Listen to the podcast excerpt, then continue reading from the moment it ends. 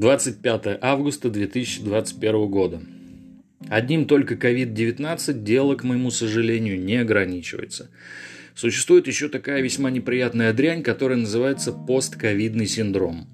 Это последствия коронавирусной инфекции COVID-19, при которой определенный процент людей страдают от долгосрочных симптомов, длящихся до 12 недель, иногда дольше – в декабре 2020 года было выделено три постковидных состояния. Это острый COVID-19, когда симптомы длятся до 4 недель. Это продолжающийся симптоматический COVID-19, когда симптомы длятся от 4 до 12 недель, и постковидный синдром, когда симптомы длятся свыше 12 недель и не объясняются альтернативным диагнозом, способны меняться со временем, исчезать и вновь возникать, затрагивая при этом многие системы организма.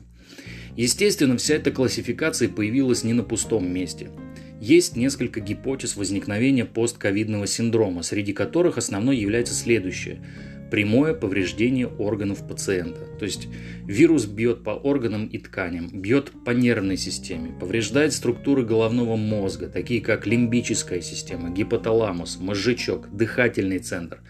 Бьет по железам внутренней секреции, это щитовидная железа, надпочечники, гипофиз и другие, а также повреждает почки.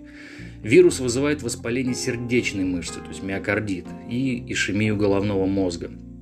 Помимо всего прочего присутствует тахикардия, проблемы со сном, подобие панических атак, а также тревожные расстройства.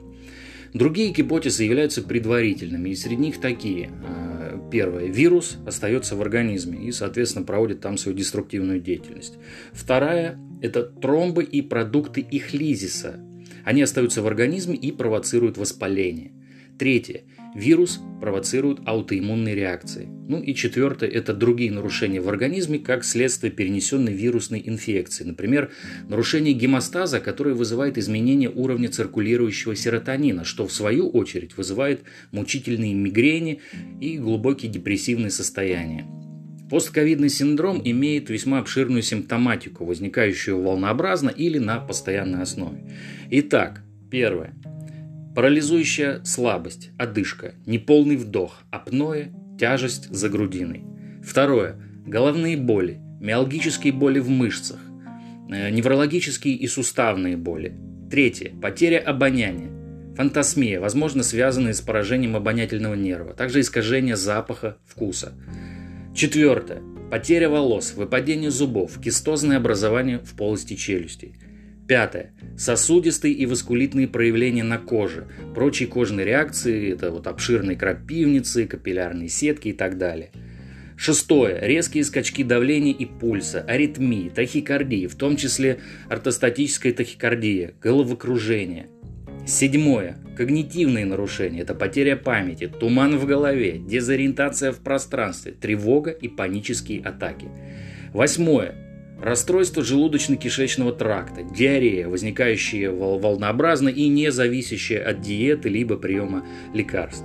Девятое. Продолжительная субфибрильная температура, либо гипотермия, либо скачки температуры. Ну и другие, о которых здесь э, говорить я не буду. Печально, но лечение от этого всего всего лишь симптоматическое – Большинство из перечисленных симптомов я наблюдаю у себя, за исключением, ну, к моему огромному увлечению, потери обоняния, выпадения волос и зубов, кистозных образований и нарушения желудочно-кишечного тракта. В остальном, увы, все на месте, все присутствует. Но тем не менее лечение продолжается. Всегда надеемся на лучшее. Берегите себя. Конец связи.